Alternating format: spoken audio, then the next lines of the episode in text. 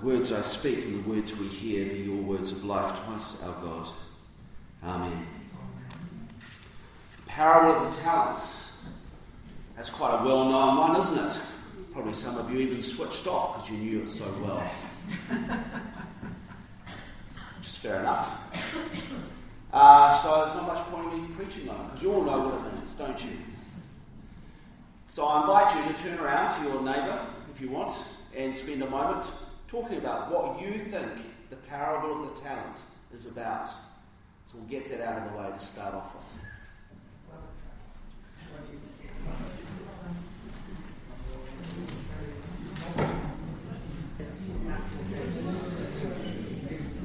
All right. I see that some of you are sneakily reading the pamphlet. That's sneaky. So, parable of the talents. What do we normally think that's all about? Right. So say that louder. Doing the best with what we've got. Doing the best with what we've got. And so we read that word talents and we think that's about our talents.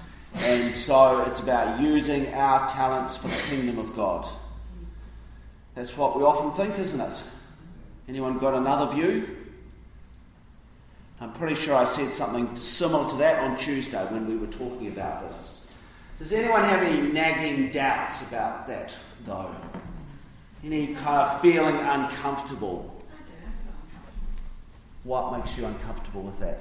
Well, I thought that the master was um, a cruel and unkind person, and I think that he was um, to make interest on other people's.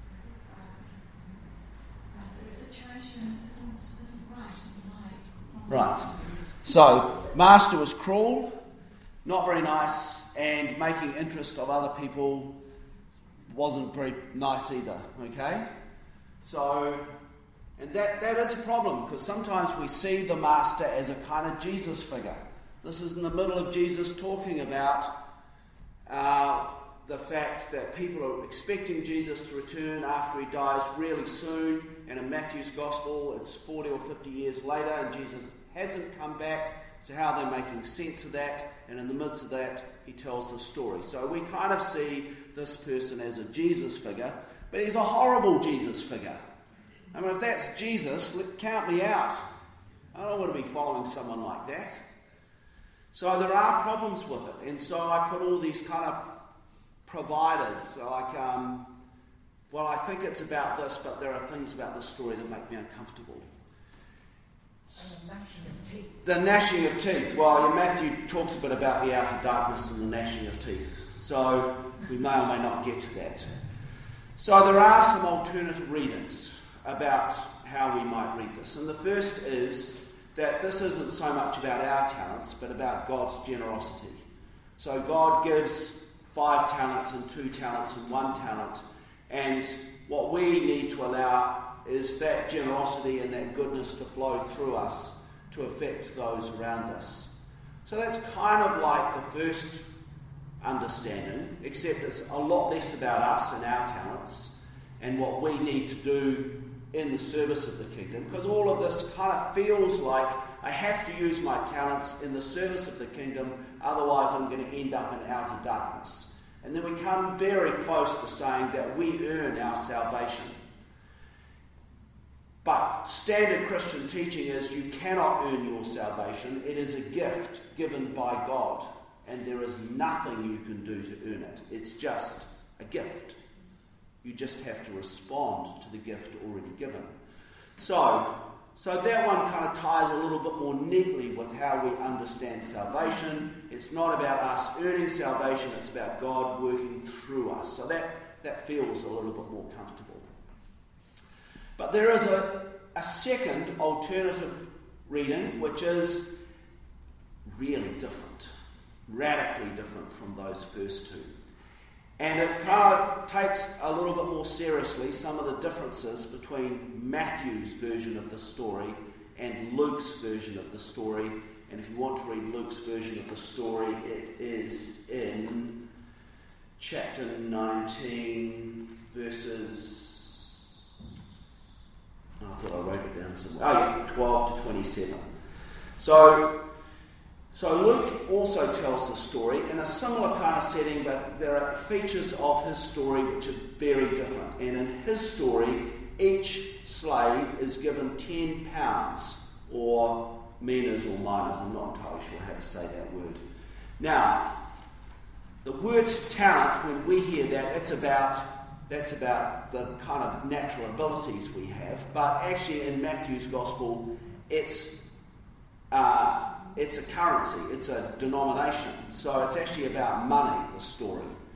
So, what's the difference between a pound or a mina and a talent? Well, one mina, one pound, was worth about a hundred denarii. And one denarii, well, let's start at the beginning. One denarii was one day's pay. So if you worked for, if you worked in a vineyard or something like that, you could expect to get one denarius. That would be your day's pay. A mina or a pound was a hundred denarii. So it was a hundred times a day's pay. So in Matthew's story, it's quite a lot of money that the servants are given. It's a, it's um, they were given ten pounds each, which is ten times a hundred, which is a thousand days' pay, which for those people would have been a lot of money. That's about three years' worth of pay in one hit. Amazing. Well, Luke ups the ante and he talks about talents. And he ups the ante because one talent is worth about 6,000 denarii. 6,000. And that means that uh, the kind of money they're talking about here is a lot of money. It's about, if we kind of base that on the living wage campaign at the moment, it's about $900,000 we're talking about here. One talent. So it's huge. It's a huge amount of money. So the first slave who gets five talents is getting about four and a half million dollars. Here, have four and a half million dollars. See what you can do with it. Second, one and a half or 1.8 million, and the third gets 900,000. So a lot of money. So he's really ramping up the story. He's making it almost ridiculous because the people who are hearing this story, that's the kind of money they can't imagine. They can see it. They can see it in the in the Roman occupiers, and they can see it in the wealth of the Jerusalem leadership. But it's not the kind of money they will ever see in their lives. So the second thing we need to remember is that until the late 1800s, wealth was always held in land. One of the big social revolutions that happened at the end of the Victorian era and then through the Edwardian times and kind of all came to a grinding culmination during the First World War was that wealth moved out of land and into industry and property and and not land anymore. And so, in England, for example, the, the wealthy people were the landed people and they were the powerful people. They controlled everything. And what happened was, as wealth moved out of the land, they controlled less and less because they became poorer and poorer. So, when we're talking about all of this money, it's in land. And the only way you acquire more wealth really is by acquiring more land.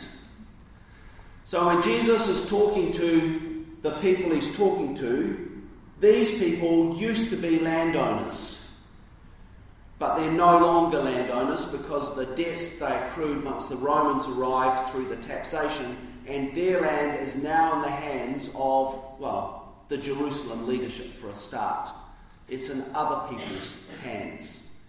Now, one of the interesting things about that was we heard the story this morning of the people, of the Hebrew people coming into the promised land. And one of the promises of being in the promised land was that every family would be given a share of that land forever. And part of the Mosaic law was that every 50 years, all debts were forgiven and the land was returned to those families. So that every family had a share in the land forever.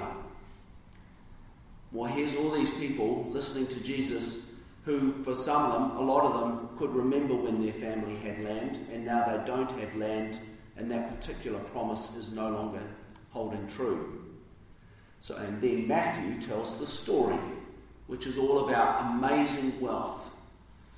So, the first two servants, they're given fabulous wealth, wealth beyond imagination, and they double it, which means they double the land holdings, which means even more people are driven off the land and become landless. The third servant, he does the honourable thing. He protects his master's money by burying a hole in the ground and hiding it. Making sure his master gets his money back when he returns. No one loses their land. And there's a, there's a, a little line in there that we miss because we are so used to banks charging interest, aren't we? And some of us who have money like that because we get the interest, and the rest of us are paying the interest. And, and we miss that in the Mosaic law, it is forbidden to charge interest on a loan. Which is why in the Muslim world, there are no, there's no interest in their banking system because they hold the Mosaic law. So we kind of found ways around that. But interest is forbidden. So for the master to come back and say, you should have given it to the bankers who will charge interest, that's in direct violation to what the Mosaic Law says. And everyone listening to that story would have known that. But we cannot charge interest. So, how do we understand this story then? Well, in part, our understanding traditionally is shaped by answering two questions. The first is, who does the Master represent? And we say, well, the Master represents Jesus. And what is the it at the beginning of the story talking about? Right at the beginning, it said something like, if I can find the right, for it is as if a man. And the it, we normally think, refers right back to verse 1 which was the very first verse of what we heard last week about the ten bridesmaids virgins, which Jesus started. Uh, the kingdom of heaven will be like this, and then we think that it's, two stories about the kingdom of heaven is like this, and so we think this is a story about using our talents in the kingdom of heaven.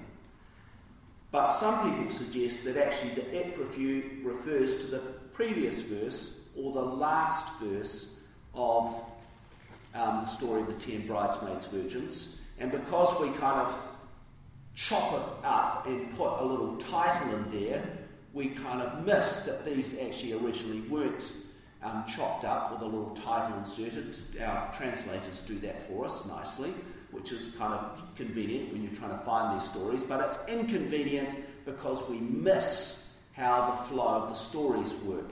And in fact, the last verse of that says, Therefore you must be ready, for the Son of Man is coming at an unexpected hour, for it is as if a man.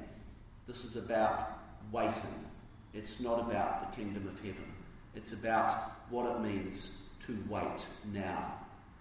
And so some people say that actually this is a story about waiting, and it's a story about as we are waiting, not taking part in the economic system that charges interest and deprives people of the land. It's about standing outside of those things and being on the side of the poor and holding true to what the Mosaic Law was all about. It's a very different understanding of that story, one that we often miss.